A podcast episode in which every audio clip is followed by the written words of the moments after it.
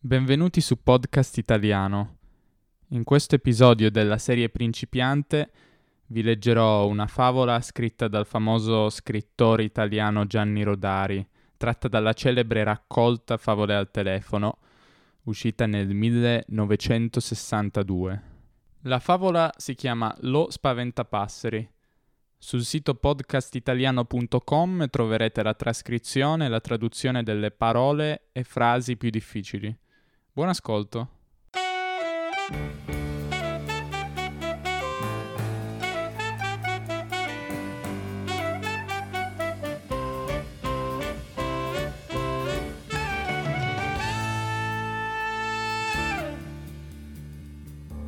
Lo spaventapasseri Gonario era l'ultimo di sette fratelli. I suoi genitori non avevano soldi per mandarlo a scuola, perciò lo mandarono a lavorare in una grande fattoria. Gonario doveva fare lo spaventapasseri per tenere lontani gli uccelli dai campi.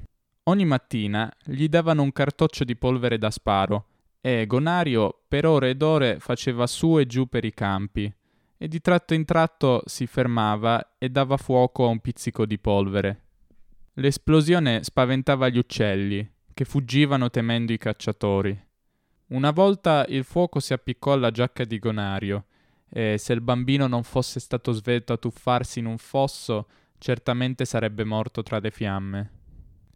Il suo tuffo spaventò le rane, che fuggirono con clamore, e il loro clamore spaventò i grilli e le cicale, che smisero per un attimo di cantare.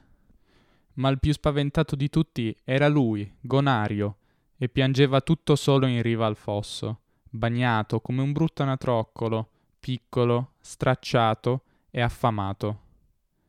Piangeva così disperatamente che i passeri si fermarono su un albero a guardarlo e pigolavano di compassione per consolarlo. Ma i passeri non possono consolare uno spaventapasseri. Questa storia è accaduta in Sardegna.